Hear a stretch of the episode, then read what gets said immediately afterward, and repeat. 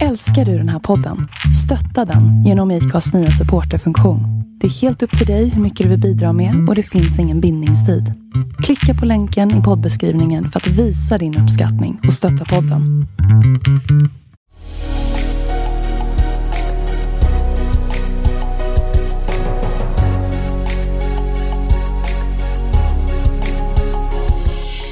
Välkomna till podden Vart är vi på väg? Med mig Jon Skoglund. Och med mig Jonathan Mellblom. I den här podden kommer vi intervjua framgångsrika sociala entreprenörer och experter inom ämnet socialt och impact-entreprenörskap. Vi ger dig som lyssnare de bästa tipsen och den bästa inspirationen för hur man genom innovativa och entreprenöriella metoder kan hitta lösningar på samhällsutmaningar. Häng med!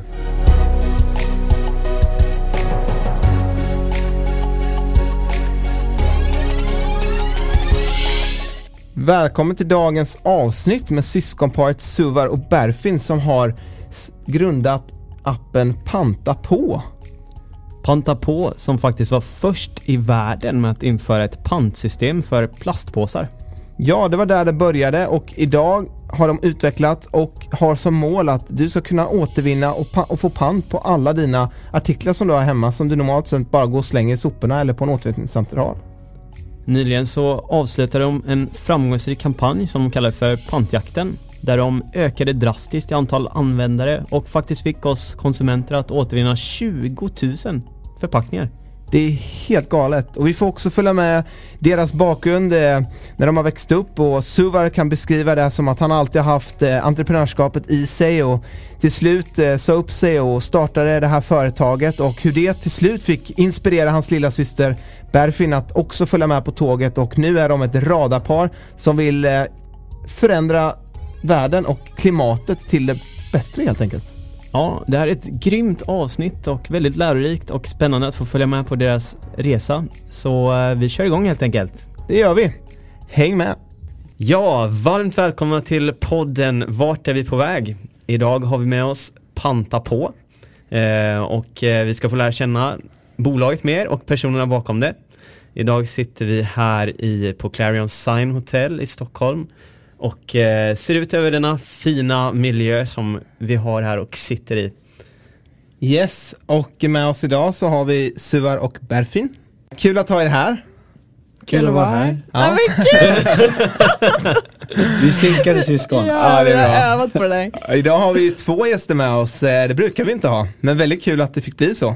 Ni är ju båda grundare av företaget Panta på. Och vi ska få höra mer om det under podden. Men... berätta om eran dag hittills. Vad har ni gjort idag då? Ja, för min del så har jag gjort en massa utbetalningar. Vi har haft pantjakten som startade förra veckan. Där konsumenterna kunde panta alla sina förpackningar. Så att det har varit superbra. Så att nu gör vi de sista utbetalningarna. Ja, men berätta om den. Vi kan gå in på den direkt lite kort bara. Vad har ni gjort för något? Jag läste om det. Att folk kunde panta egentligen allt de har. Och få pengar tillbaka. Ja, precis. Exakt så. Vi tänkte att vi försöker ju få igång med varumärkesägarna att sätta igång. Och under tiden tänkte vi att vi vill se till att konsumenterna kan redan nu gå ut och panta. Så att vi får också feedback kring appen. Så att vad vi gjorde var förra veckan att vi gjorde, skulle säga 90% av dagligvaruhandelns konsumentförpackningar pantbara. Så att konsumenten kunde då panta sina förpackningar vid närmaste återvinningsstation som man hittar i appen. Och då få 1 krona för varje förpackning. Och man kunde då bara panta samma identiska förpackning en gång. Så även fast du skulle ha 3 stycken så skulle du bara kunna panta en av dem. Och ett maxbelopp på 25 kronor. Och det roliga var ju att vi startade ju i onsdags förra veckan.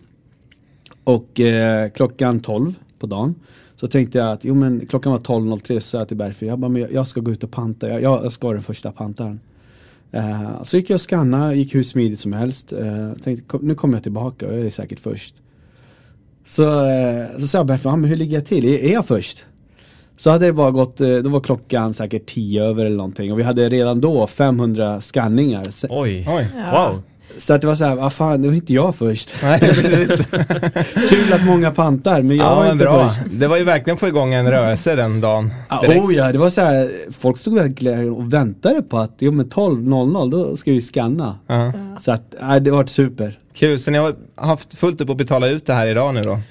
Fullt ut och betala ut, svara alla positiva feedback men också en del negativt på sociala medier, men överrösta av all positiv feedback. Alltså det, just när man är lite grann i sin bubbla om man säger så, där man kör på och ibland hamnar man i en svacka och tänker så här, men kommer det här gå, eller vad kan det vara för problem, vilka utmaningar. Men när man sen då får den här konsumentfeedbacken, alltså vi kunde ju vara uppe 24 timmar om dygnet, det var inga problem efter den där feedbacken. Ja, vad kul. Och hur har din dag sett ut då? Vi försöker ju skala upp vårt tech-team just nu. Så jag har suttit och försökt intervjua folk och försöka få med folk på tåget. Och jag har ju ingen IT-kompetens, så gissa hur det går. Nej, men så jag får en känsla av personen, sen tar vår utvecklare rodret och tar nästkommande intervju. Just det. Och är det svårt att få tag på utvecklare då? Det är ju men gud, alltså ja. Våra föräldrar ville att vi skulle bli läkare eller ingenjörer. Programmerare fanns inte med då, men så som de tjänar de jävlarna, så på riktigt får man säga så. De har skyhöga löner och kan liksom göra anspråk på jobba varifrån som helst i världen, från distans. De har lyxliv. Och vi har det sämre. Ja. Jag tänker att det är en techboom i Sverige nu. Eller ja, väldigt mycket bolag här nu. Och man ser ju det att det finns mycket kapital och sådär. Jag kan tänka mig att det är hård konkurrens om de bästa. Ja, alltså det är ju super att bolag som Spotify, Isett eller de här. Men samtidigt så gör ju de här bolagen också väldigt svårt för oss startups. För vi ska ju konkurrera om samma utvecklare. Och när man har en budget med massa pengar som de här stora bolagen har, då kan de erbjuda nästan vad som helst. Sen så kommer vi startups. Men någonting som vi har som inte de har, det är just, jag skulle säga, främst inom det här social impact. Det är vår affärsidé och affärsmodell. Det spelar ingen roll hur mycket pengar de ger. Det finns en mängd människor där ute som brinner för att göra gott. Och det kan de inte konkurrera med. Vi har haft utvecklare som kommer till oss och säger, ja men jag har jobbat... kan alltid från varit kasino till vad som helst, som att men nu känner jag att jag vill göra någonting gott. Jag vill kunna säga att jag är stolt över det här när jag kommer hem. Och där har vi en fördel. Där har vi absolut en fördel. Och det är skönt också att kunna attrahera de människorna som inte bara drivs av pengar. Och det är väl just det som man ser nu i trenden med de som kommer ut på arbetsmarknaden nu. Att det är ju det man drivs av väldigt mycket kring, att göra en djupare förändring. Inte bara pengar och karriär, utan att få göra ett bra avtryck i samhället. Verkligen. Kul. Men vad roligt att höra. Och, om vi backar bandet lite då. Hur växte ni upp? Ni är ju syskon, så ni har ju säkert väldigt många minnen tillsammans. Men berätta, vart föddes ni och växte upp? Jag föddes i Stockholm. Suvar föddes i Kurdistan. Så det är därifrån familjen är. Så vi är ju ursprungligen flyktingar från Kurdistan. Och mina föräldrar med 5 barn kom väl hit på tidigt 80-tal. Ja, och så födde de 3 till här i Sverige. Så vi är 8 syskon. Oj, wow. Ja. Och det är även så vi finansierat Panta på. Så alla får chippa in lite grann. Det är så, ja. Det är ju en positiv sida av det. Exakt. Nej men gud, hur har vår uppväxt varit? Men jag skulle säga... hur gammal var du när ni flyttade till Sverige då? Eller jag var ju 6 månader när jag kom. Ja. Så att jag är inte född, men mer eller mindre född. Nej, så att, som Berfin sa, så kom vi hit tidigt 80-tal. Och det såg ju lite annorlunda ut då när man kom hit som flykting. Jag kommer inte ihåg, men mina föräldrar har ju berättat. Och då var det ju så att min pappa flydde Turkiet då. För han var politiskt aktivt. Så att han kom till Sverige 82 någonting. Då var det så att när han fick då uppehållstillstånd i Sverige, så var det så att familjen per automatik mer eller mindre fick också uppehållstillstånd. Så vad som hände var att bara att mamma kunde ta alla barnen till svenska ambassaden, om jag tror att det var i Istanbul eller Ankara. Och där fick då de hjälp av ambassadpersonalen, följde med till flygplatsen, till flygplanen och bara känner er trygga nu. Er pappa väntar på er i Sverige, var inte oroliga, allting kommer bli bra. Följde med oss. Jag tror att vi till och med fick en natt eller några nätter i Ankara som de stod för. Sen så kom vi till Sverige och självklart så mötte pappa upp oss där. Så att det såg ju lite annorlunda ut än vad det gör idag med flyktingmottagandet. Så att, hur blev familjen mottagen i Sverige då? Har det också varit skillnad mot hur man ser folk bli mottagna idag eller? Jag tänker att nu är det mer, det har ju kommit väldigt mycket med flyktingkrisen och allt som har varit. Hur var det på den tiden kontra idag? Alltså det, nu minns inte jag så mycket, eller jag minns ingenting alls. Men jag har inte fått så där jättemycket i detalj berättat heller. Men det var ju ett annat typ av välkomnande. Jag tror också att samhället i sig hade tid att hjälpa. De institutionerna som fanns hade tid. Idag så känner jag lite grann, det man får läsa och höra är att även fast det finns institutioner så finns det inte tid. Ingen vet vem som ska göra vad och människor bollas mellan institutioner.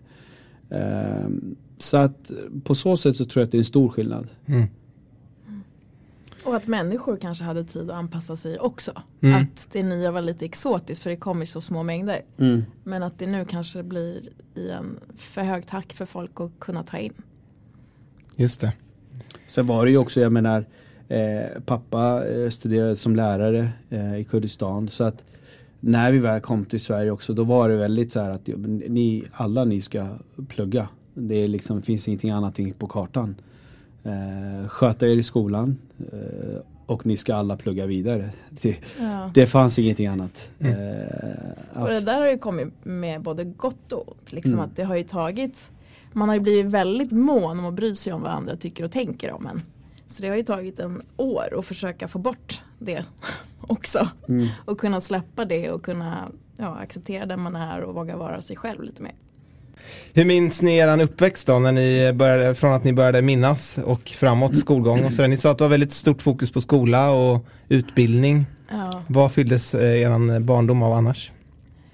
Alltså jag har ju ett jättestarkt minne av att mina små syskon alltid gick runt och traumatiserade mig för att jag alltid var instängd på rummet och pluggade konstant och satt och läste Sofies värld vid 7 års ålder och var en totalt outsider. Så jag pluggade och det var i princip det enda jag gjorde. Jag hade inte tid att träffa vänner och hålla på med annat. Jag hade inte tid att umgås med familjen knappt. Jag kommer ihåg att de satt och åt middag och jag satt instängd på rummet och läste något. Så jag var fucked up. Och hur tog... Vad sa föräldrarna om det då? För det var ju ändå något, det är ju en sak om barnen sitter och gör något som inte kanske för en framåt i det traditionella om man tänker studier och sånt. Ja. Nej men det här uppmuntrades ju av mina föräldrar. Det var ju bara småsyskonen som hatade det. Men mina föräldrar kunde ju slappna av. De kunde ju fokusera på de andra barnen istället för dem och pusha dem till att plugga lite hårdare. Så jag slapp undan den stressen. Så det hjälpte till att få dem att känna lite dåligt samvete? Jajamän! Ja, vad spännande. Och du då? Ja men... Jag minns väl... alltså vi hade ju, när vi väl kom till Sverige så hade vi det inte så bra ställt. Det var ju, jag menar först... I början så var det ju socialbidrag. Och 8 barn.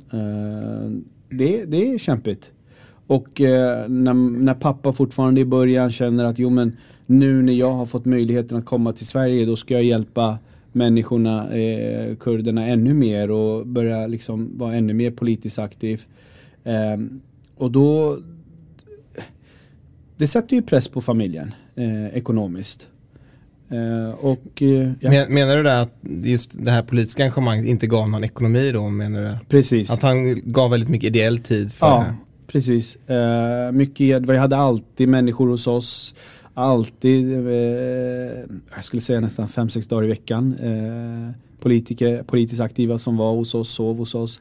Pappa var en av de få som hade körkort och bil då, så han fick köra dem fram och tillbaka på nätterna.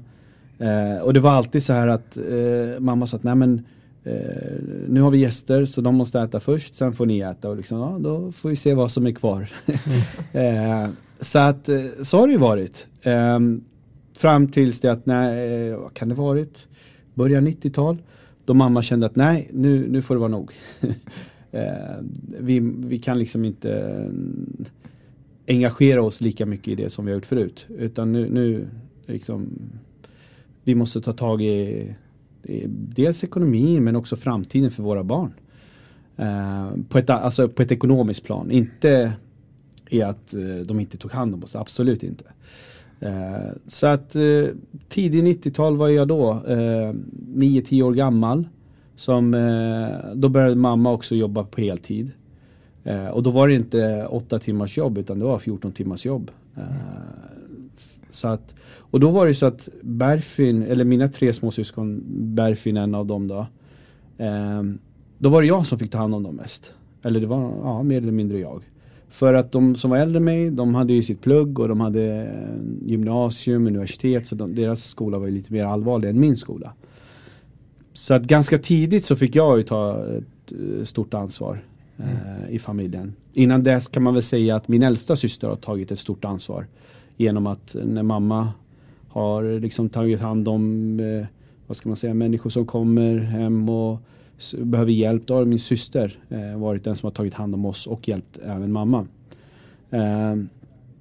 Så att jag har väl varit, skulle jag säga, som en extra mamma eller du får ju säga om jag hittar på någonting. Jo, nej, men det stämmer. Så att så har det väl varit tidigt, att jag ganska tidigt känt ett stort ansvar. Och så har det följt med mig genom åren, att ta ett ansvar. Hur har de här bitarna präglat och format dig då? Att få ta det ansvaret i väldigt tidig ålder? Jag skulle säga, jag menar då, klart det var jobbigt. Jag menar man hade ju 10-åringar som gick ut och lekte och jag var tvungen att hämta barn eller syskonen från dagis eller vara hemma med dem och fixa maten eller värma maten i början. Sen efter några år så var det ju laga maten också. Sen var det ju samma mat ganska ofta kanske. Jag kommer ihåg fortfarande spaghetti och köttfärssås var det ganska ofta. Jag har förträngt det. Bara ihåg fruktsalladen. Så att... Men utan allt det där, utan jag menar och vår tid, hur allt har varit, skulle vi inte vara där vi är idag. Och jag är bara, det är bara bra. Alltså, jag skulle inte vilja ändra på det. Jag minns än idag att när jag gick i 3:an, och är man då 10 eller någonting, då klassen skulle åka på sån här utan en i klassen hade landställe, då skulle vi åka dit, hela klassen. Jag tror att det var framåt våren, sommaren där. Och då skulle alla betala 20 kronor för att vi skulle ta oss dit. Och det kunde inte jag betala. För att jag hade lärt mig att mamma hade sagt det här med 20 kronor. Det är liksom, jag tror att kycklingen kostade då 10 kronor. En fryskyckling. Det har varit vårt index hemma hela tiden. Och då var det så här, men 2 kyckling, 20 spänn. Det räcker för 10 pers mat. Så där... Ta 20 kronor och spendera. Det där är kvar hos mig fortfarande faktiskt. Så att kycklingen, den finns alltid där. Så du mäter alla inköp du ska göra idag. Då tar du den här kycklingen i förhållande och ser, är det värt? Exakt, är det 5 värt? Kycklingar eller inte? Så nu, vi får ju liksom kolla med Panta på. Att, ja, men hur många kycklingar blir det här? Precis. Nej, så att det var klart, allt det där har ju präglat den. Helt klart. Men det var bara positivt. Jag har ingenting och skulle jag säga klaga om min barndom på ett eller annat sätt. Absolut inte. Mm. Ja, spännande. Och för dig då som har varit lilla syster då i alla fall av er 2. Hur har det varit för dig att växa upp i Sverige? Och du är född här. Mm. Du har inget annat att jämföra med. Nej, så jag är född här, men jag har ju varit vi var i Kurdistan varje sommar minst 3 månader åt gången då, så att man har ju verkligen haft en fot i båda kulturerna. Och jag tror det har präglat mig på ett mycket större plan än vad jag länge vågat erkänna för mig själv. Och det är nog först på senare tid faktiskt som jag har kommit att inse hur mycket det ändå satt spår att inte riktigt känna mig helt 100 eller helt hemma. Varken här eller i Kurdistan. Och också nyligen som jag insåg att allt det här som jag har försökt vifta bort med när vi varit liksom hela familjen ute och rasistiska kommentarer man hört och som jag har viftat bort under hela min uppväxt som att det var väl inte värsta grejen. Det har varit värsta grejen. Och det är igen först på senare tid som jag lyckats liksom komma underfund med hur mycket det har satt spår och också därifrån kunnat jobba med det och luckra upp det. Hur har du insett på senare år att det har satt djupare spår än vad du såg tidigare? Ja, men jag skulle kunna göra reklam för Bara Vara. Känner ni till det? Nej. Men jag skulle kunna snacka hela dagen om Bara Vara. Det är 4 dagar uppe i Falun där man i princip bara mediterar, kör andningsövningar, mycket fysisk aktivitet och skriver dagbok, ingen mobil, inga skärmar, inga distraktioner. Och man är tyst väldigt mycket. Så det var ett jätteeffektivt sätt för mig att komma underfund med vad som påverkat mig genom min barndom. Så nej, alla borde gå Bara Vara. Ja, då får vi skriva ner det. Ja, men det är viktigt det här att ta tid för eftertanke. Absolut. Verkligen. Speciellt i ett sånt stressigt samhälle vi lever i idag. När man bor i Stockholm eller i andra större städer. Vi är ju själva uppvuxna i en ganska liten stad på östkusten i Småland och det har väl haft sina andra utmaningar kanske. Det kanske inte stressen har varit det största delen, kanske har varit att man känner sig ganska instängd och kanske inte finns så mycket att göra eller så många möjligheter. Så det finns ju olika beroende på vart hur man växer upp. Ja, verkligen. Vart i Stockholm är ni uppväxta någonstans? 165 Hässelby. Ja. Hässelby större delen i början från sig 85-86 någonting i Tensta fram till 89 tror jag i Hässelby. Då föddes jag, det är därför jag säger Hässelby. Så att större, och jag bor kvar i Hässelby. Föräldrarna flyttade ut till Salentuna men jag bor kvar i Hässelby med mina syskon. De bor också kvar i Hässelby. Så vi bor väl promenadavstånd från varandra. Allihop i stort sett, eller? Ja, min ena bror, han bor under mig. Okej. Så att, men de 2 andra syskonen bor promenadavstånd. Ja, men vad kul. Under er uppväxt, vad är det för samhällsfrågor eller utmaningar som har engagerat er? För min del har det verkligen inte varit miljö och klimat som vi jobbar med nu. Utan för min del har det varit väldigt orienterat kring människor, mänskliga rättigheter, vård, sjukvård. Och jag tror det har varit väldigt kopplat till vår bakgrund igen. Att det har varit väldigt... vi var ju liksom ute och demonstrerade rätt ofta för mänskliga rättigheter och Kurdistan och kurder. Och, det var liksom ett människofokus hela tiden. Och klimatfrågan, det var liksom sekundärt. Jag tror inte ens att den fanns. Och det har liksom funnits med mig i stort sett hela livet. Det är ju först efter att i samband med att jag hakade på tåget med Panta på förra året. För då hade Suvar redan startat nämligen. Som jag började förstå riktigt allvaret kring miljö och klimat och var vi står någonstans. Vad är det inom den frågan som engagerar dig mest inom klimat? Och så det är en ganska stor, man kan göra... förbättrade på väldigt många sätt eller försämrade på väldigt många sätt. Exakt. Vad är det som har väckts inom dig? Ja, men alltså, i stort liksom att vi utnyttjar och skadar naturens resurser på, liksom, i en helt ohållbar takt. Men det jag brinner mer specifikt för just nu, det är ju det här att kunna öka återvinningen på ett så radikalt sätt som jag tror att vi kan åstadkomma med vår lösning. Öka återvinningen och minska nedskräpningen. Ja, vad spännande. Vi ska få höra mer om det lite längre fram också kring en affärsidé. Och för dig? Jag kan bara hålla med Berfin om det som har följt med mig hela min uppväxt och även än idag.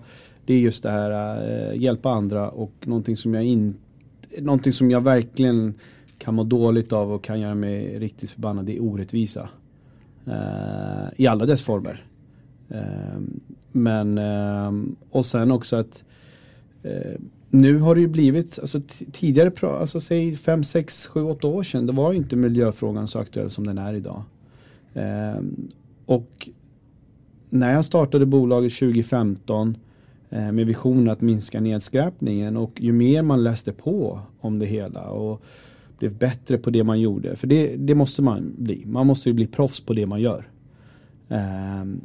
Och då märker man ju hur saker och ting är kopplade på ett helt annat sätt. Och man får inte glömma bort, det spelar ju liksom ingen roll vad vi har för verksamhet. Har vi inte en värld som vi kan leva i så är allt annat värt noll. Mm. Och man kan inte förneka det. Det bara är så. Har vi en värld där ute som vi inte kan leva i, då finns det ingenting. Det är ingenting är värt att leva för då. Och det är klart, om man jobbar man kanske då inom social impact som vi gör, då kanske vi blir påmind om det oftare än om man jobbar inom ett företag där man kanske till och med förstör miljön. Och då kanske till och med man puttar bort alla sådana här frågor och tar inte tag i det, utan man märker av det först kanske när man ser det med sina ögon, att vänta nu, när det gäller förpackningar till exempel, att våra förpackningar hamnar faktiskt i naturen, eller våra oljeutvinningar, det skadar människor, eller vad det nu kan vara. Det finns ju massa saker där ute. Men jag tror ändå att vi människor har ju skapat de här problemen. Vi kommer kunna lösa dem också om vi bestämmer oss för att göra det. För har vi skapat det så kan vi också skapa lösningar till det. Mm. Men det är bara att vi bestämmer oss för det. Men tyvärr, så, som allt annat, så finns det också krafter som strävar mot ett annat håll. Men det är ingenting som vi behöver bry oss om. Vi kör ju på. Mm. Och det goda vinner till slut. Vad är det som har gjort att det här ämnet och att man vill göra förändring har blivit så starkt nu senaste åren? Vad tror ni att det grundar sig i? Nej, men problemen globalt har ju ökat exponentiellt, och det sprider ju sig genom media, sociala medier, och når ut på ett helt annat sätt. Sen är det också, tror jag, konsumtionstakten idag, den är ju brutal. Allting går ju så mycket fortare idag. Vi handlar mycket mer. Vi reser mycket mer. Så att vi äter mycket mer. Så att det, och på så sätt gör det att saker och ting går mycket fortare. Och då syns också problemen mycket fortare. Så att, och vi lever i en global värld. Jag menar, ta en förpackning som du slänger, säg i Nordafrika eller vart som helst. Den kommer hitta sin väg förr eller senare till Europa, kanske till och med till Sverige. Det spelar ingen roll hur många gränsvakter vi lägger runt om i Europa. Den hittar sin väg hit. Så att vi lever i en global värld. Och därav så märker vi av problemen på ett annat sätt än vad vi gjorde tidigare. Ja, ni är båda entreprenörer idag och driver Panta på. Men hur kommer det sig att ni kom in på den här banan? Ska vi bara börja med dig, Berfin? Vi kan börja med mig, men det började med Suvar. Så att, men hur det började för min egen del är att jag önskar att jag kunde säga att jag ser en tydlig röd tråd, eller att det gick från en härlighet till en annan härlighet. Men det var snarare att jag inte hittade rätt vad jag än valde. För att vad jag gjorde, jag pluggade ju intensivt som jag beskrev innan. Och så kom jag in på Handelshögskolan i Stockholm. Och kände hela vägen under de 5 åren att det här är inte riktigt min grej. Men ändå hade jag blivit så hjärntvättad att jag tänkte att ja, men då är det väl investment banking eller management consulting som jag ska göra. Men det liksom bara gnagde, och jag fick liksom intervjuer i London, JP Morgan och Bain här i Stockholm. Arbetsgivare som ändå var väldigt eftertraktade hos handelsstudenter. Och jag nekade dem i sista stund. För jag bara kände så här, det är någonting som skär sig. Jag kan liksom inte. Så för mig har det bara varit, jag har inte hittat rätt. Och jobbat på Exportrådet, innovationsbyråer. Även som affärsutvecklare på vårt andra familjeföretag som mamma och pappa driver nu. Och bara kände, det här är liksom inte, jag hittar det inte. Och sen hade jag den här idén om att jag ville på något sätt bidra till människor, och hade en idé om att utveckla ett förberedelseverktyg för som man kunde använda i vårdcentralen för läkarbesök, för att göra de besöken mer effektiva. Så då började jag utveckla den och kom in på en inkubator, SSCS. Och via den vägen kom jag in på, eller började jobba på Handelshögskolans affärsinkubator. SSI Business Lab, där jag skulle driva den här idén då, parallellt med att jag jobbade där. Och där började jag där blev det ju lite snett att jag började jobba mer än vad jag utvecklade idén, att jobbet tog över. Och jag kände under hela den tiden att jag älskar att vara med alla de här kreativa, superhärliga människorna. Men jag ville ju driva någonting själv. Och där någonstans började ju Suvar köra parallellt, Panta på och drev det. Och han hade ju varit inne i de här tankarna i så många år. Och det kändes som att han inte släppte det. Så det kändes som på riktigt. Och då vågade jag ansluta mig förra åren. För jag är ju lite mer riskaversiv än vad brorsan är. Så han gav mig den säkerheten som jag behövde. I att vi kan köra det här ihop. Och han hade initierat det, validerat att det fanns ett behov i att han hade fått in första kunden. Så att jag var ju fegisen i det här. Och han gav mig precis den tryggheten jag kände att jag behövde för att våga hoppa på tåget. Mm. Så det var snarare Suvars övertygelse och tro på idén som gjorde att du valde att haka på tåget. Exakt. Och att jag faktiskt, det måste jag vara ärlig och erkänna, mer än, för igen, då var jag inte helt inne på att rädda världens klimat, eller lösa klimatkrisen. Utan för mig var det att jag gick igång på innovationen, på den tekniska lösningen, och tyckte den var så himla banbrytande. Så det var så jag kom in på Panta på, och på den vägen kom jag in på men hur stort är det här problemet? Och där var bland annat dokumentären, Al Gores dokumentär En obekväm sanning, var väldigt ögonöppnande. Så det intresset har väckts det senaste året, skulle jag säga. Mm. Spännande. Och för dig, Suvar, hur kom du in på entreprenörskapstankarna? Och har du pluggat någonting, och hur har resan sett ut fram till idag? Ja, jag skulle säga jag har varit entreprenör sedan långt tillbaka vad jag kan minnas. Första entreprenörskapsbiten för mig var väl egentligen min första resa när vi gjorde tillbaka hem till våra släktingar i Kurdistan. Jag var mellan 10-12 år gammal någonting, skulle jag tro. Återigen till ekonomin då jag menar, som barn vill man ju ha godis. Men tyvärr så finns det ju återigen inte bara pengar för att gå och handla godis. För det, det finns inte. Och så har kyckling också. Ja, exakt. Så att vad jag gjorde då, mitt emot där vi bodde då, hos släktingarna, så var det lite grann som Årstahallarna. Där man säljer stora mängder till återförsäljare, frukt och grönt. Och jag menar, Kurdistan, 40 grader, varmt. Så tänkte jag, men jag går ju dit och säljer vatten. Så jag gick dit och sålde vatten och fick pengar för att köpa godis. Och efter någon dag så märkte jag att det är många som pratar kurdiska här. Det är inte bara turkiska. Så då började jag ropa ut på kurdiska att jag säljer vatten. Och det fick jag ju självklart mer betalt. Just för att det var många som tyckte, kommer en kurdisk pojke och säljer vatten, klart vi ska köpa vatten. Så att det är den första gången som jag kan minnas tillbaka till där jag entreprenörsandan kom till. Kan ni se att den finns från föräldrarna på något sätt? Det är från föräldrarna, tror jag, är att mamma har inte gått i skolan. Pappa är utbildad lärare och kom in då i politiken, men de hade ingen entreprenöriell bakgrund så.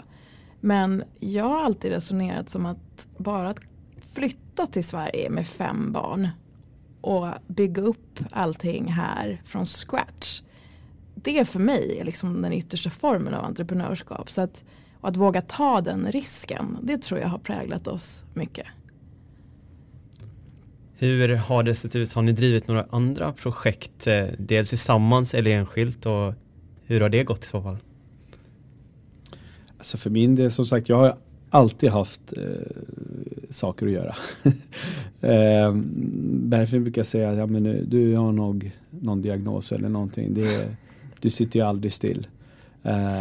Så att jag har alltid hållit igång på ett eller annat sätt. Jag har parallellt, eller när jag pluggade på KTH Så var det, och anledningen egentligen till att jag gick på KTH var det så här att jo, men jag måste plugga vidare. Syskonen innan mig har pluggat vidare. Jag ville bli läkare, jag kom inte in på läkarlinjen. Så vad ska jag göra? Jag kan ju inte vara det svarta fåret liksom. Alla innan har ju pluggat mig. Så att då kom jag in på KTH, så det var bara att sätta igång och plugga där. Så att, vad gick du för något på KTH? Farkostteknik. Med inriktning ljud och vibrationer. Så att, och anledningen till att det blev ljud och vibrationer, det var för att pappa jobbade på ett företag som höll på med just ljud och vibrationer, och tänkte att ja, men då kan jag jobba där och hjälpa till där sen. Så under tiden jag pluggade så hade även pappa taxibolag, så jag körde taxi samtidigt. När det var klart så började jag jobba, och då kände mamma och pappa att ja, men du och din bror, ni slösar era pengar liksom. Det går inte, så får ni inte göra.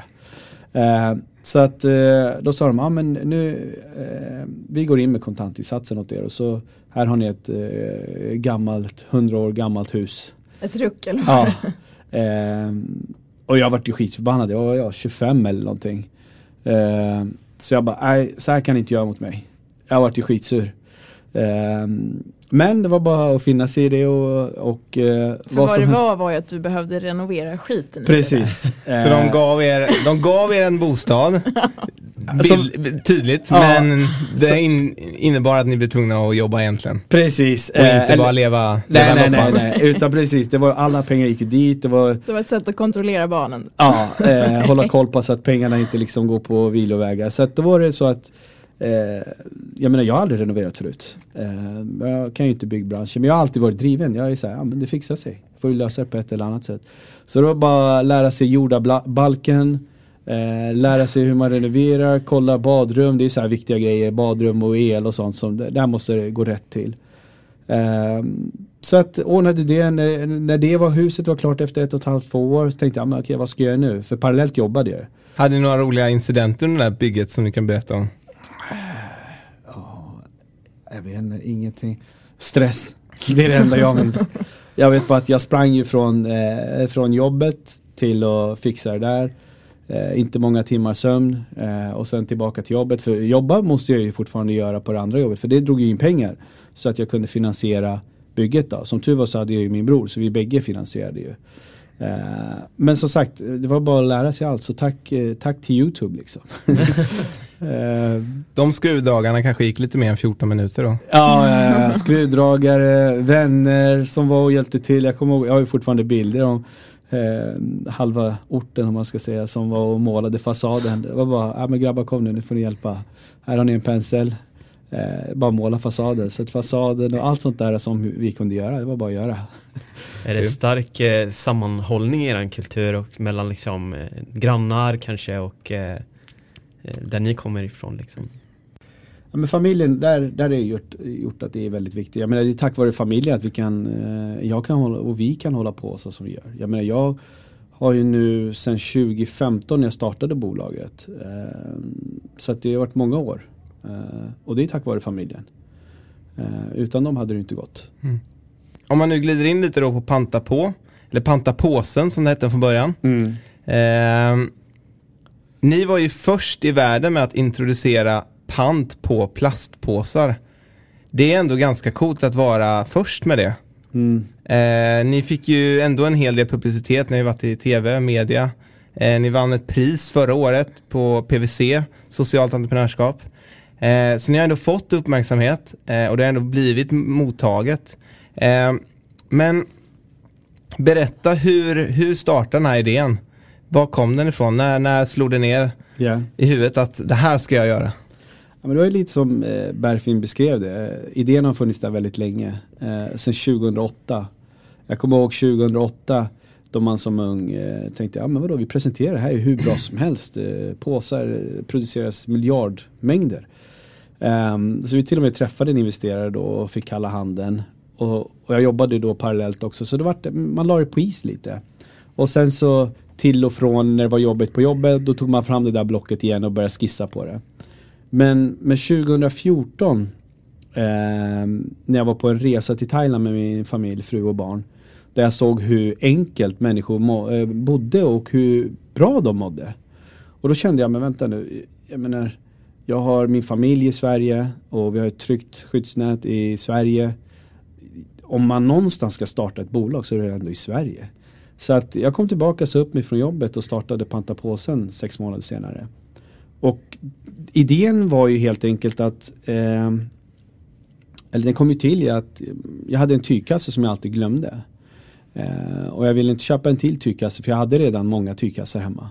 Och då tänkte jag, men ett pantsystem för tygkassar, det vore ju superbra. För då är det okej om jag glömmer den och då bara tar jag med mig den, pantar alla mina tygkassar och då behöver vi inga plastpåsar längre. För det här var då innan där EU-direktivet gällande plastpåsar kom till. Och då, men det var väldigt mycket prat om plastpåsar. Att jo, men vi måste minska och det är plastpåsar i naturen. Det här är en ganska tidig fas.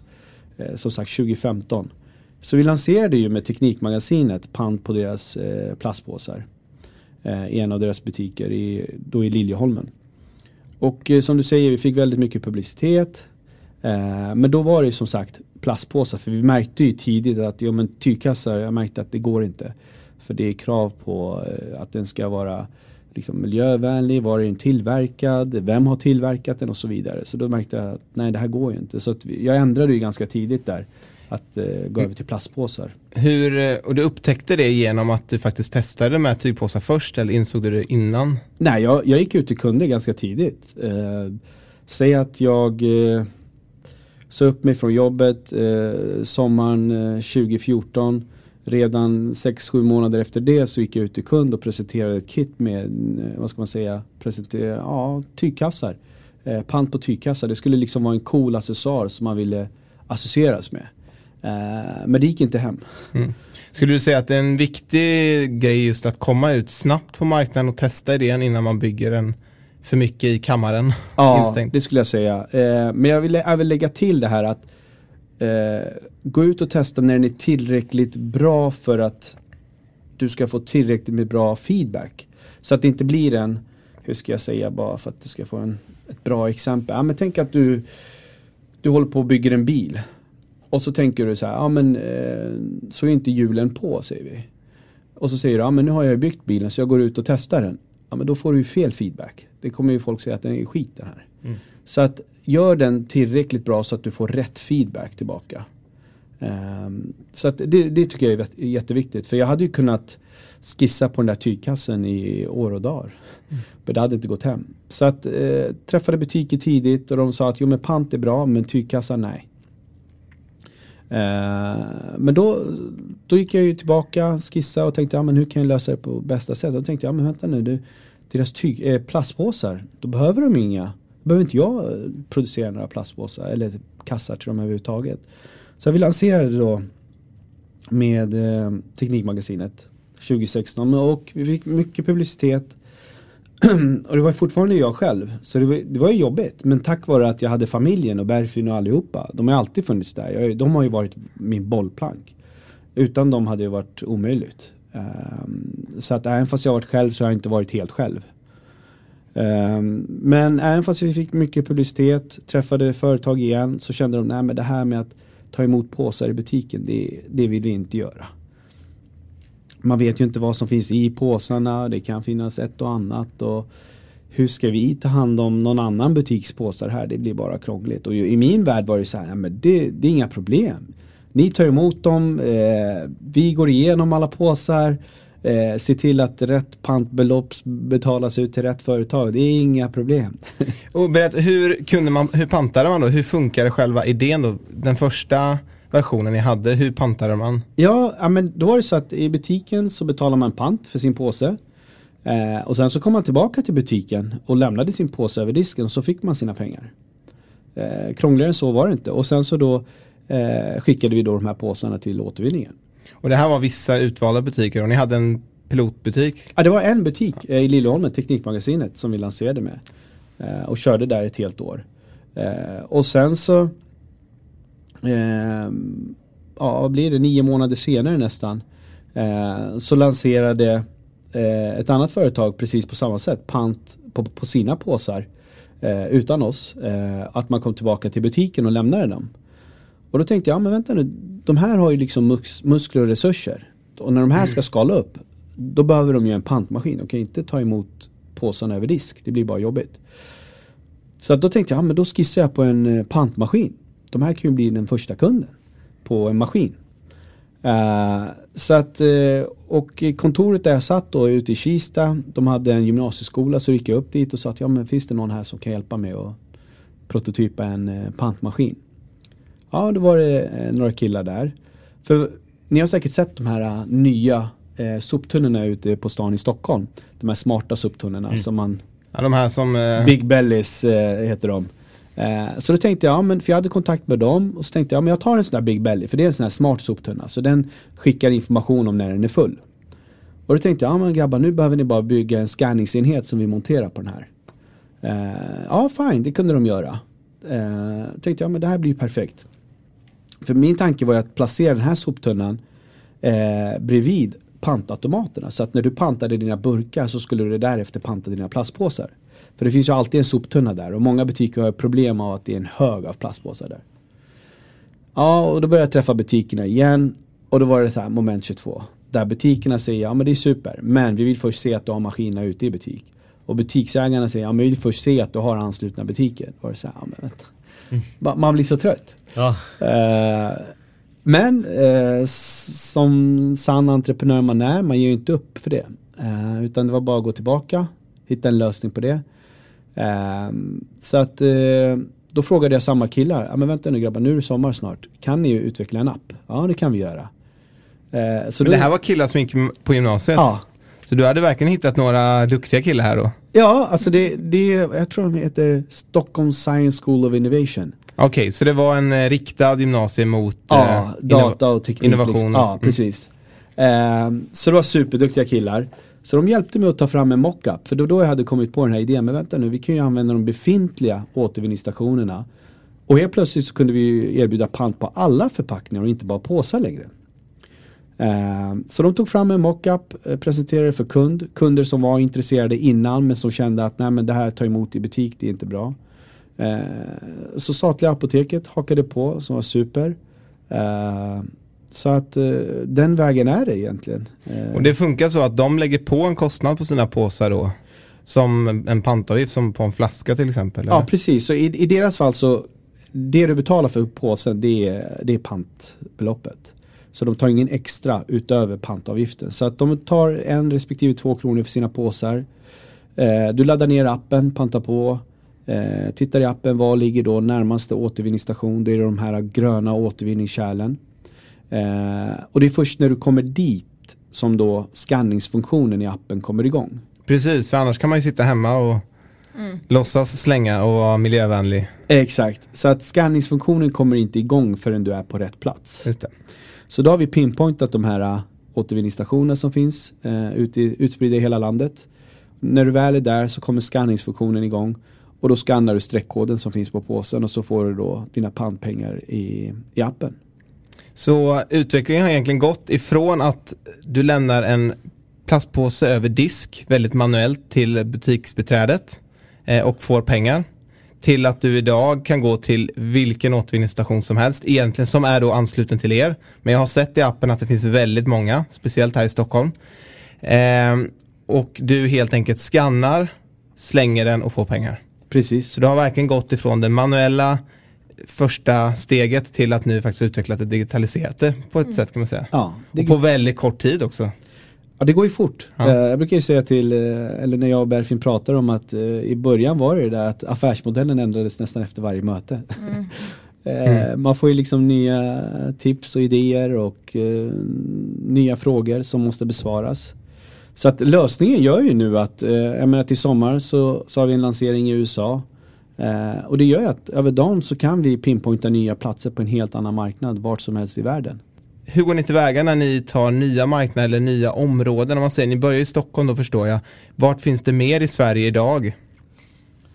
Så de här återvinningsstationerna vars GPS-koordinater vi pinpointar i vår app. De behöver inte på något sätt vara anslutna till Panta på.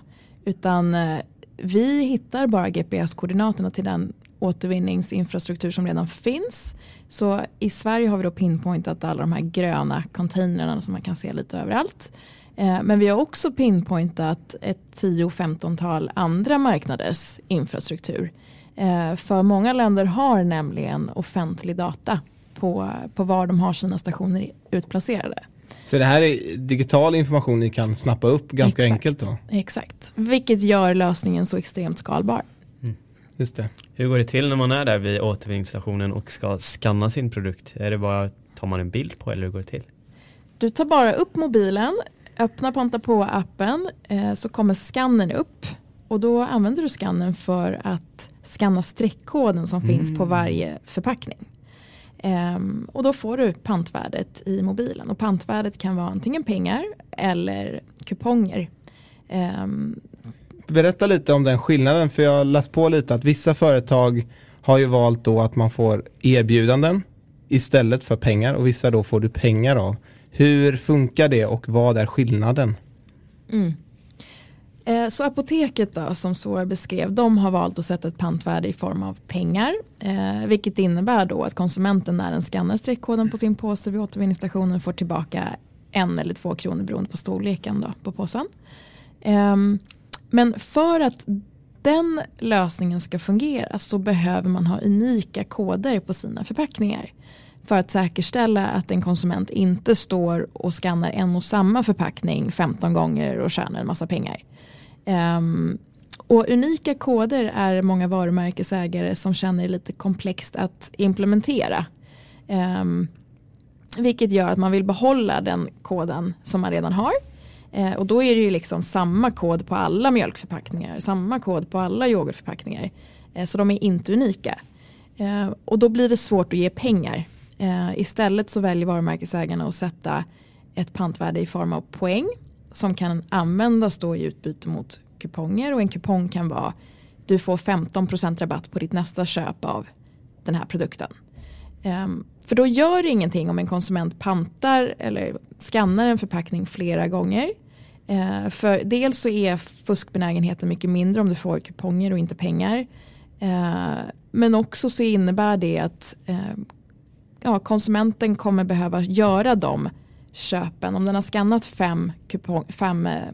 en förpackning 5 gånger så får den 5 kuponger och behöver göra 5 köp. Och det kanske inte är så intressant att göra 5 köp av en diskmedelsflaska.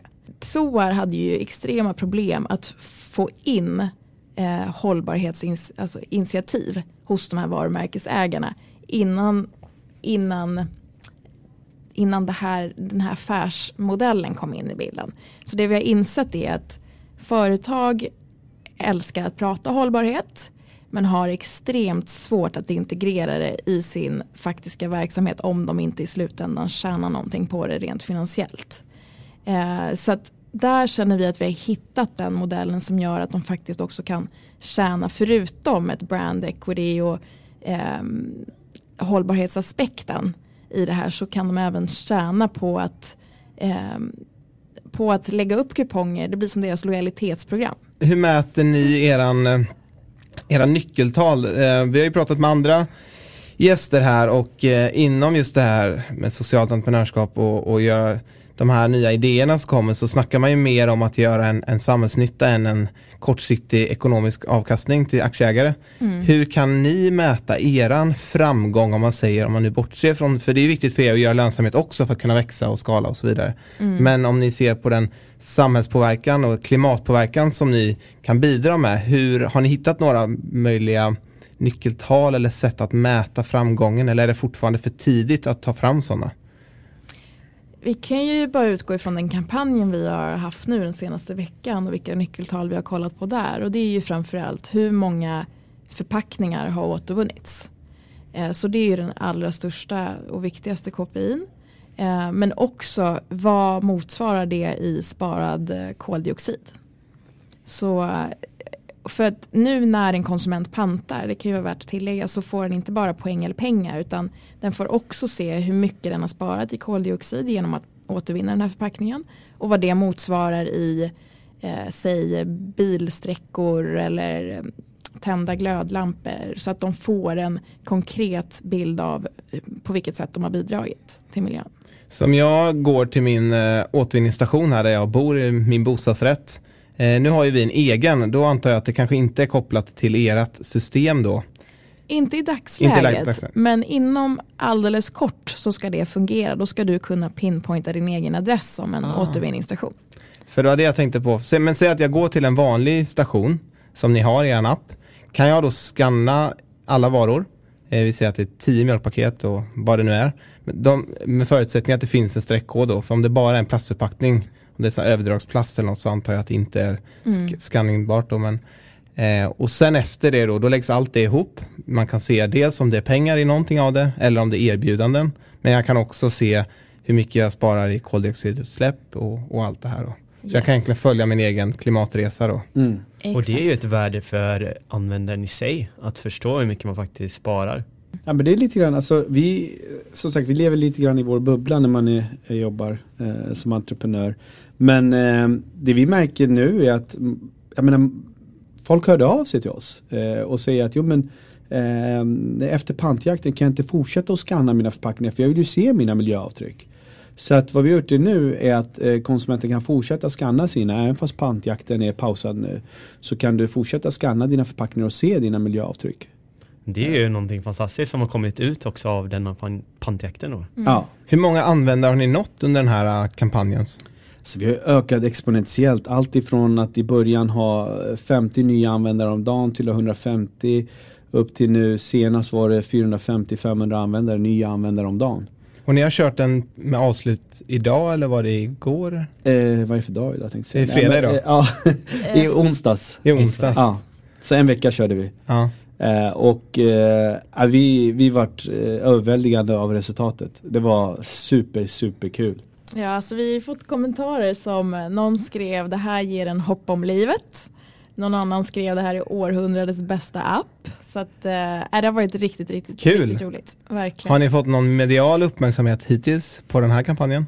Nej, vi har inte gjort några pressmeddelanden eller något sånt. Nej, ingenting. Vi var ju oroliga i början. För att vad vi gjorde nu med den här kampjakten, eller pantjakten, var ju att vi gick ut med pantbeloppet. Så vi såg det som en marknadsföring. Så vi var oroliga i början. Jag menar, vi måste sätta ett tak. Vi måste se vilka utmaningar och problem som uppstår. Så innan vi gör några pressrelease och såna här saker så bör vi hålla det lite lågt.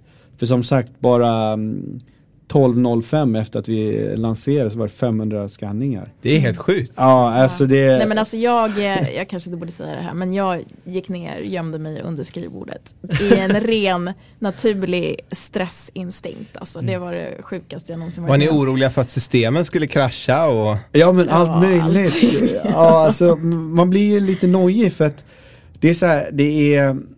Vi fick så många användare, och innan när vi har kört så har det varit bara tuffat på liksom 10-tal användare om dagen. Vi har inte marknadsfört det alls. Till det att nu få 50 och upp till 450-500 användare om dagen. Det var ju liksom, och då har vi inte ens marknadsfört det. Det var folk som ringde in, och visserligen var det ju positiv feedback, så det var ju kul att folk ringde in och bara, men nu har jag pantat här med min 3-åriga dotter och tyckte det var så roligt. Men att liksom ha tid att svara på allt. Det var vi inte alls beredda på. Så vi var ju faktiskt tvungna att pausa den här kampanjen då. Ja, hur länge skulle den hållit på annars då? Ja, vi sa ju upp till... 50 000 förpackningar, men vi stoppade på 20 000 förpackningar och kommer... Men det är ändå fantastiskt, 20 000 på en vecka. Ja, ingen marknadsföring. Verkligen. Nej, alltså det... Då har ni verkligen lyckats med den här word of mouth-taktiken, att det verkligen sprids. Mm. Oh ja. Alltså det är det här som gör att det är så roligt det vi gör. För alla har ju förpackningar. Alla är ju på ett eller annat sätt våra användare. Även fast man riktar och säger att jo, men det här är liksom våran core, ska man säga, appanvändare. Säg de yngre eller vad som. Men ändå så, alla kan ju faktiskt ladda ner den här appen och använda den. Och det är det som jag tror att gjorde det, att utan knappt någon marknadsföring alls nå upp till den volymen så fort. Det var superkul. Och det gör att vi orkar. Ja. Jag menar, få sådana här kommentarer och folk som ringer. För första gången det ringde, för jag ser ju att det ringer då på kontorets nummer. Så tänkte jag, klockan är 12:15 och det börjar ringa. Jag tänkte, vad är det nu liksom? Är det redan nu det är problem? Så bara, nej men jag har pantat. Men det var ett tak på 25. Kan jag inte panta mer? Jag tycker det var jättekul. Och tidigare har vi alltid tänkt att, jo men skanningsdelen, det är lite utmaning, alltså att man ska skanna kan det bli lite jobbigt när det är många förpackningar. Men istället nu efter den här pantjakten så har vi vänt på det. Inte att vi har vänt, utan snarare att konsumenterna har nu informerat oss att ja, men det är den biten som har gjort det här så roligt. Mm. Just skanningen. Det var någon som sa att ja, men mobilen vibrerar efter varje gång. Jag tyckte det var superkul. Och någon sa att det plingar till. Och någon sa, ja, men det här kvittot som vi fick, nu vet jag hur mycket jag gör för miljön. Mm. Och jag menar, vi kommer ju med lösningar hela tiden, men vi tänker inte hur det här påverkar slutkonsumenten. Mm. Man kan göra hur mycket som helst här. Kommer liksom applåder eller liksom en sång. Så det fick nästan som ett sånt här fenomen som alla de här idolerna får, eller de får över natt när de går ut i tv, så går de bara från 500 följare till flera tusen följare. Men det gick från några användare per dag till att det bara exploderade egentligen. Ja, alltså, och det bara fortsätter. Vi får nya användare nu hela tiden. Mm. Och då har vi ändå pausat. Men det är just där att man kan fortsätta scanna. Kommer det någon ny pantjakt framöver? Absolut. Helt klart.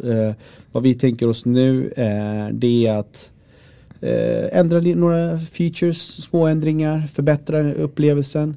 Och sen då lansera någon gång under juni månad troligtvis ny pantjakt. Du berättade om att ni var på väg in i USA. Vart i det stora landet i väst? Ja. Kommer ni börja då? Det blir i väst i det landet också. Så det blir Kalifornien, mer bestämt LA. Spännande. Ja, det ska bli superkul. Är det någon speciell kontakt ni har där som har gjort att det har blivit möjligt? Eller har ni...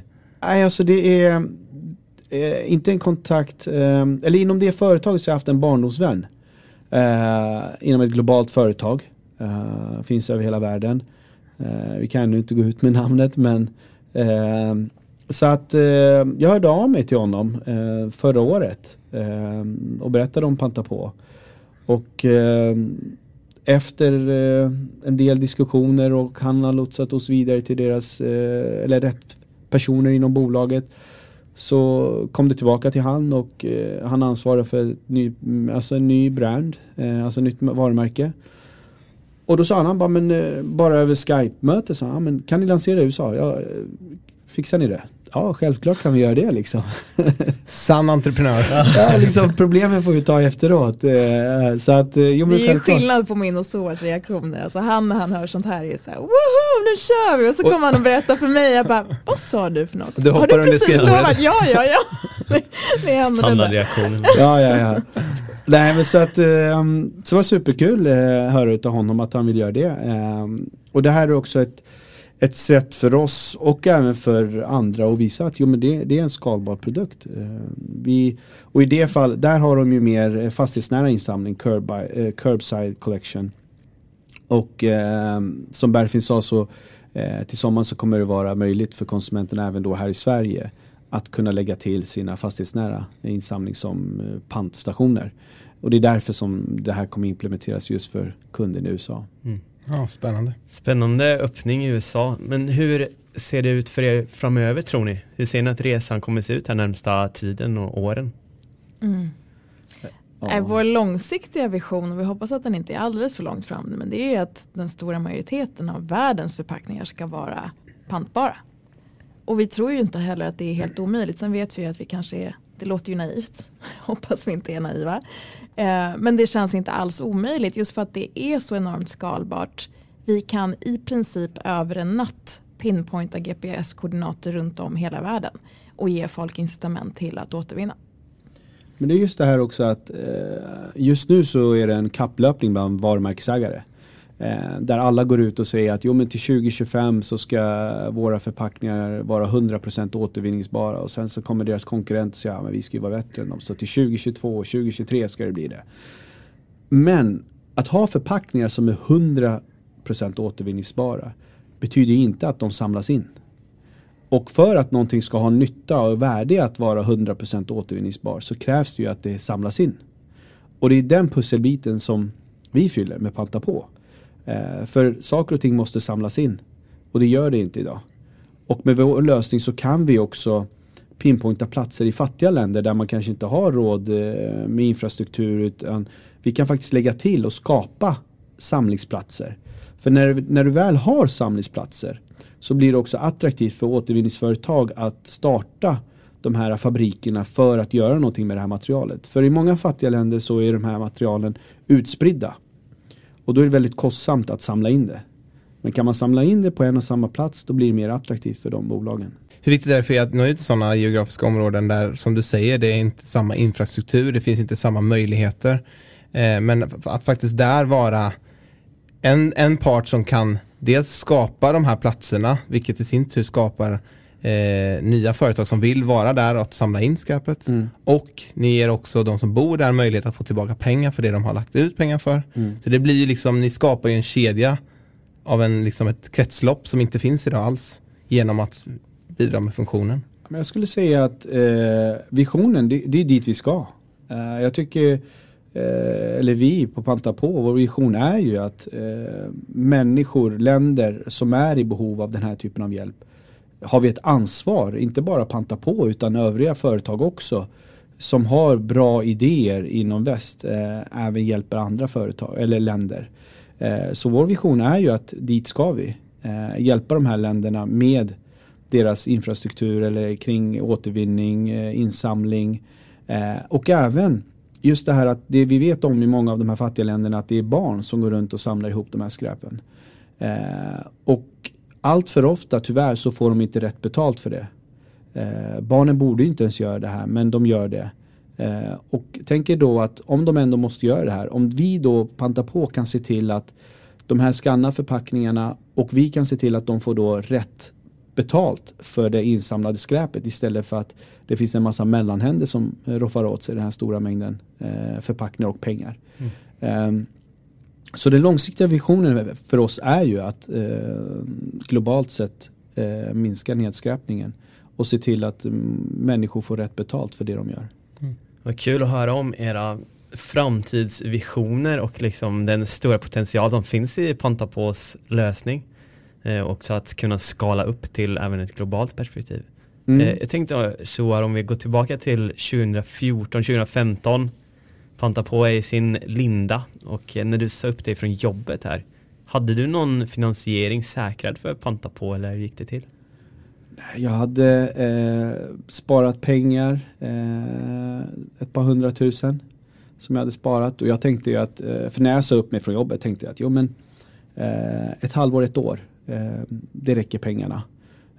Så det var mest pengar för att kunna finansiera din liksom privata... Ja, precis. Kunna leva liksom. Exakt. Och det var som en bekant till mig sa att men så hur ser det ut nu? Ska du fortsätta? Och då hade det gått 9 månader. Och sen så träffade han mig efter ett och ett halvt år och sa han, ska du fortsätta? Ja, men det ska jag göra. För det jag hade som målsättning var också att det alltid skulle gå framåt. Att jag inte bara för att det hade gått 9 månader eller ett år och pengarna var slut så skulle jag sluta. Utan att det viktiga är att jag skulle se att det gick framåt. Och det gjorde det. Och det är där också som familjen har kommit in i bilden. Att jag har fått hjälp av dem. För utan deras hjälp hade inte jag kunnat fortsätta. Fick ni några finansiärer? Det är familjen. Så vi har inte tagit in några extern kapital. Det kommer vi göra nu. Vi har redan börjat prata med investerare. Och speciellt också efter den här pantjakten då vi såg att nu måste vi stoppa det här. Det här går lite för fort. Att nu måste vi börja säkerställa så att allting är på sin plats kring just investering. För att kunna handskas med den här stora mängden flöde som kommer in. För vi hade ju kunnat gasa på ännu mer och få in ännu fler användare. Men vi kände att vi bör nog pausa det. Det här har gått bra. Och nu måste vi förbereda oss. För annars kan vi sabba det om man säger så. Nu när ni har börjat kolla efter andra former av investeringar från riskkapital kanske, hur gör man för att kolla efter sånt? Mailar man folk eller kollar man i sitt nätverk? Liksom? Alltså man gör väl allt vad man kan göra. Jag tror att man bör börja i den änden att visa att din produkt funkar. Det är bra. Sen beror det ju lite grann också på vad det är för typ av kapital du söker. Du söker affärsänglar, men du räcker ibland med bara en skiss, en affärsidé. Det räcker ju. Men det är klart, beroende på hur mycket kapital du söker och sen självklart också vad du har för bakgrund.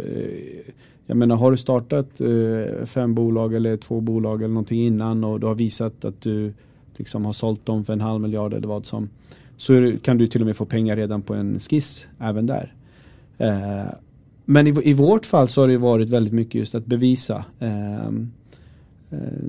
att, för först trodde vi att nu har vi visat kundsidan, vi har fått in avtalen.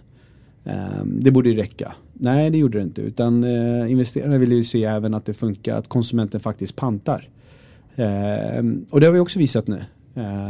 Så att visa att din produkt verkligen används i bästa möjliga mån. Och det är därför just det här, att det är bra att kunna gå ut väldigt tidigt och verifiera. Och verifiera om det inte funkar. Ändra bara. För löser du ett problem, hitta bara en väg och förbättra den bara. För de här lösningarna behövs. Men hur hittar man investerare? För den som sitter hemma och vill ha en idé, men man vet inte hur man ska nå ut till dem. Är det bara googla eller? Ja, jag skulle säga googla. Googla och se vad de har investerat i förut. Investerar de i den typen av företag som du har? Kan vara en bra liksom, riktlinje. Men där är också en sån här sak att gå ut och träffa dem.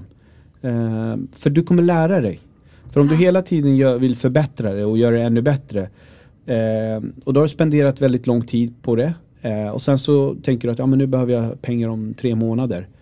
Och så går du ut och träffar dem och så får du liksom information om någonting som du tänkte inte alls på. Mm. Då har du förlorat en massa tid. Och så kanske inte du har pengar kvar att hålla ut.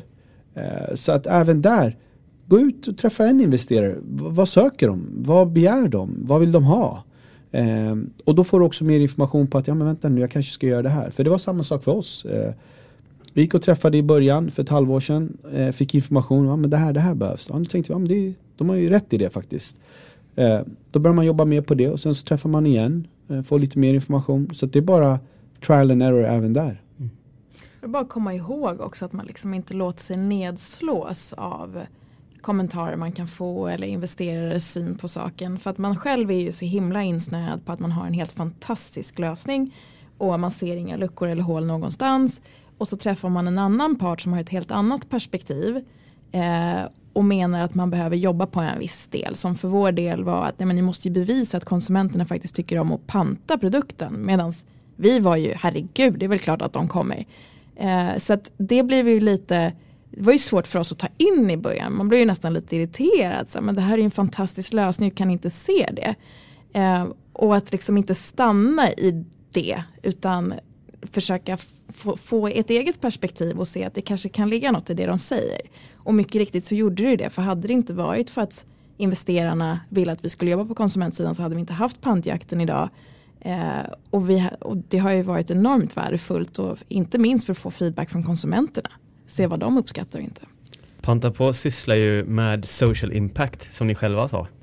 Hur upplever ni att investerare förstår de en affärsmodell som också löser ett samhällsproblem som ni faktiskt gör, eller ser de med sina finansögon?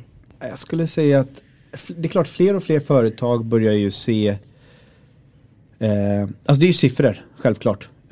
Men de som tittar på siffror tittar ju också på men finns det siffror och även då social impact eller impact på något sätt för en bättre värld, så är det ännu mer värdefullt, absolut. Men i slutändan så är det ju siffror.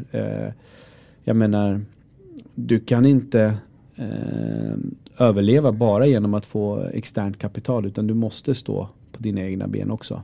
Så att det finns många bra människor där ute, men det är fortfarande så att du måste ha en affärsmodell som gör att du kan stå på egna ben, men att du behöver kanske en skjuts nu. I det här med att jobba med samhällsförändring som ni gör, vad är det som driver er i det? Är det liksom mer den långsiktiga förändringen som faktiskt gör att ni vill jobba med den här idén? Eller var det mer att det råkade bli så av den idén ni fick? Och sen har ni blivit mer engagerade. Jag vet att du var inne på det lite mer innan, Berfin. Att du faktiskt såg idén och hur bra den var innan du kanske insåg vad den faktiskt löste. Mm, exakt. Hur var det för dig? Det var inte så att jag tänkte när jag startade bolaget. Alltså idén fick jag ju av att jag hade för många bärkassar, tygkassar. Och jag hade ju en tygkasse för att jag inte ville ha plastpåsar. För så mycket visste jag att men det är inte bra för miljön att bara spendera en massa pengar på plastpåsar. Så att jag hade ju någonstans den här, vad ska man säga, kunskapen om att vi kan inte konsumera som vi gör. Men sen när man då börjar läsa mer om problemet, utmaningarna, hur saker och ting är sammankopplade, så vart det ju mer och mer att man ville förändra. Och när man då får den här positiva feedbacken från människor, jag menar, jag har ju gjort en massa saker innan, men när man har en produkt som påverkar så många människor och när man får den här feedbacken, det är ovärderligt. Det går inte, som sagt, den här boosten vi har fått, den kan vi ju leva på hur länge som helst nu. Och den är ovärderlig. Ja, men på det sättet är det extremt tacksamt att jobba med någonting som är samhällsförändrande, för att man har så himla många som sluter sig bakom en och vill hjälpa en. Så att vi har ju folk som hör av sig, ringer, mejlar och hur kan vi hjälpa till, alltså helt ideellt, som liksom skickar oss massa klipp på när de pantar och ber oss använda det om vi skulle vilja ha det i marknadsföringssyfte, för vi har ju inte de resurserna och tillverka sånt material själva. Så att men folk är extremt hjälpsamma och det ger oss de är våra största cheerleaders, så det har man inte när man inte jobbar med någonting som har en positiv samhällsverkan på samma sätt. Väldigt spännande att se hur det här med eran idé och flera andra verkligen skapar en folkrörelse. Ja. Det är det som är mot ett positivt håll. Ja. Låga priser och stora köpcenter har ju historiskt sett skapat en folkrörelse av konsumtion och en hets. Men det här är en folkrörelse åt helt andra hållet. Mm. Att faktiskt ta vara på miljön, och det är inget fel att handla, men att man kan faktiskt göra det med lite eftertanke. Mm, exakt. Och kompensera för det så mycket man kan genom att återvinna. Precis. Jag menar, vi måste mer och mer se vad vi gör med den värld vi lever i.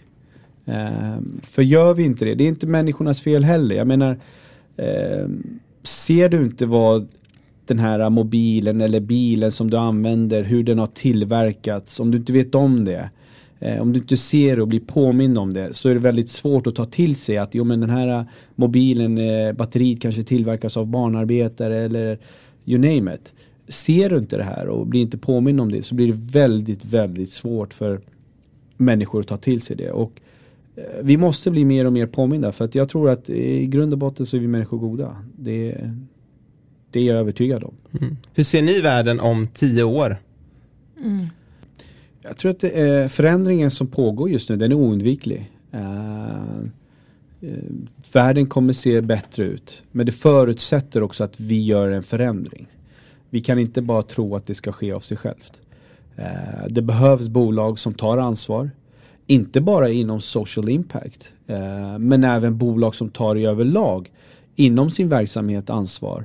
Och också är med och hjälper till och bidrar till de här företagen som är inom social impact och hjälper till där med vad de nu kan vara, som de kan göra.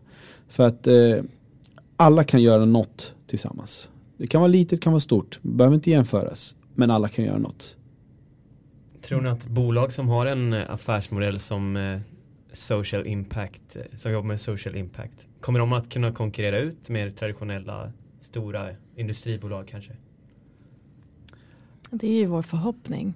Jag tror ju någonstans, ibland kan man få en känsla av att vi är i en kris just nu. Så mycket som man får höra i nyheterna och men vem man än pratar med. Och inte minst att det påverkar en på ett annat sätt nu också. Bara liksom i somras, vilka bränder man hade och hur varmt det var. Och man börjar se, liksom, det är på riktigt nu. Och jag tror att de här kriserna, om man nu ska kalla det här för en kris, jag tror det är absolut nödvändigt för att åstadkomma förändring. För att det är först då som folk förstår allvaret och folk blir medvetna. Så jag tror verkligen att all förändring föregås av en kris. Och om vi nu är i en kris, så tror jag att vi om 10 år kommer vara på en mycket bättre plats. För jag tror folk kommer ha förstått och börjar redan förstå. Det har varit väldigt spännande att höra på Panta på här idag och er resa. Vi tänkte gå in på lite avslutningar. Och några snabba frågor som vi brukar köra med alla våra gäster. Vilka är era bästa tips till en social entreprenör? Alltså jag skulle väl säga, tänk på saker som du kan tänka på, som du vet om och vet om innan. Du kommer inte veta allt, du kommer inte kunna ha svar på allt. Och det du inte har svar på, skitsamma, kör bara. Det ordnar sig. På ett eller annat sätt så ordnar det sig. Vi har ett bra skyddsnät i Sverige. Utnyttja det. Det kommer inte bli bättre. Det finns ingenstans där det är bättre. Så att utnyttja det. Och i Sverige har vi en bra kultur kring företagande. Jag menar, var på en resa tillsammans med andra bolag i Sydkorea och Japan. Där det är en kultur där man drar en vanära över sin familj om man startar bolag och inte lyckas. Det finns människor som begår självmord på grund av det. För att man skäms över att man har dragit vanära över familjen. Så att det har vi inte här i Sverige. Så det är bara, har ni någon idé, vad som, testa. Det behöver inte vara social impact. Det kan vara, prova det fram. Och Berfin, du som är inte den som hoppar på bordet utan du hoppar under bordet när det går bra. Hur tänker du i det här då? Vad är din syn på det? Det är väldigt spännande att se två syner tycker jag. För det är ofta så. Antingen är man kanske mer man bara kör eller så tänker man lite mer. Och det är inget fel i något av det. Utan man behöver båda delarna. Men hur tänker du? Ha ett bord tillgängligt. Ja, precis. Ha ett bord tillgängligt. Jag kan gömma dig om det. Nej, men släpp på dina föreställningar om vad du behöver. Jag gick runt och trodde att jag behövde en hög lön. Jag behövde trygghet. Jag behövde säkerhet. Och jag tjänar ju 0 kronor nu i månaden och jag har aldrig känt mig så fri, jag har aldrig mått så bra. Så att verkligen släpp på föreställningarna skulle jag säga är enormt viktigt. Gud, det finns så mycket att säga om det här. Ja. Ja, men jag tycker det är bra tips. Jag tror att det där är ett av de viktigaste tipsen. För jag tror att väldigt många tänker så. Hur ska jag finansiera? Hur ska jag få säkerheten att gå ihop? Ja, man tänker men tänk om det skiter sig, men det är väl klart som fan att det kan skita sig. Men vad är det som inte kan skita sig? Och det allra största misslyckandet är ju att fortsätta på ett jobb, ett välavlönat jobb. Och gå dit dag in, dag ut. Leva superinrutat om du nu tycker det. Och vara miserabel. Och fortsätta det spåret. Det finns väl inget större misslyckande än det. Så att våga starta någonting och det skiter sig. Vad betyder ens det? Att det skiter sig. Så länge du har kul längs med resans gång. Och känner att det är värt den tid du lägger ner. Tack så mycket. Ett socialt företag som ni tror på förutom Panta på då? Jag måste ju nämna Insurello här eftersom min partner jobbar på Insurello. Så det blir... Ja, då får du göra det. Vad är det för något då? Nej men Insurello, nej men gud, det här blev ju skitkonstigt. Insurello, de hjälper folk att få hjälp med att hitta försäkringsersättning när de skadar sig. För det finns ett jättestort mörkertal idag och 75% av alla skador tror jag anmäls inte. Och man har extremt svårt att hitta alla försäkringar som man har tillgång till och man vet inte riktigt vad som finns där ute. Men det hjälper dem än med att hitta de försäkringarna och driver också hela ärendet mot försäkringsbolagen. Ja, vad grymt. Har du något tips? Jag skulle säga Hygglo, men de har ni ju träffat. Så att Hygglo. Spännande. Bra sak. Också når ut till den stora massan. Alla har vi saker där hemma som vi skulle kunna utnyttja mer resurseffektivt. Sista frågan. Vem eller vilka skulle ni vilja se intervjuas här i podden? Vart är vi på väg? Anna Rosling skulle jag säga. Som blir svärdotter till Hans Rosling. Som fortsätter egentligen... tillsammans med sin man då, Hans Roslings kamp och bana. Spännande. Det ska vi ta med oss. Har du någon kontakt där får du jättegärna skicka över. Det gör jag jättegärna. Ja, men jätteroligt att ha er här. Vi har haft superkul och väldigt lärorikt och väldigt spännande att se på vilket nytt typ av kretslopp ni faktiskt är med och bidrar med. Väldigt tydligt. Även att ni är i väldigt tidigt skede så har ni ändå visat att det här funkar. Det finns användare. Vi har hört här om er kampanj ni har haft där ni har haft upp till 450 nya användare per dag bara på en vecka. Det här är fantastiskt att se. Och vi önskar er all lycka framåt. Och vi tror och hoppas på att Sverige och länder där ute ska bli bättre på att återvinna. Samtidigt som de gör en bra sak för naturen så gör de en bra sak för sin egen plånbok. Tack så mycket. Tack själva. Tack så mycket. Supergrym podd. Verkligen.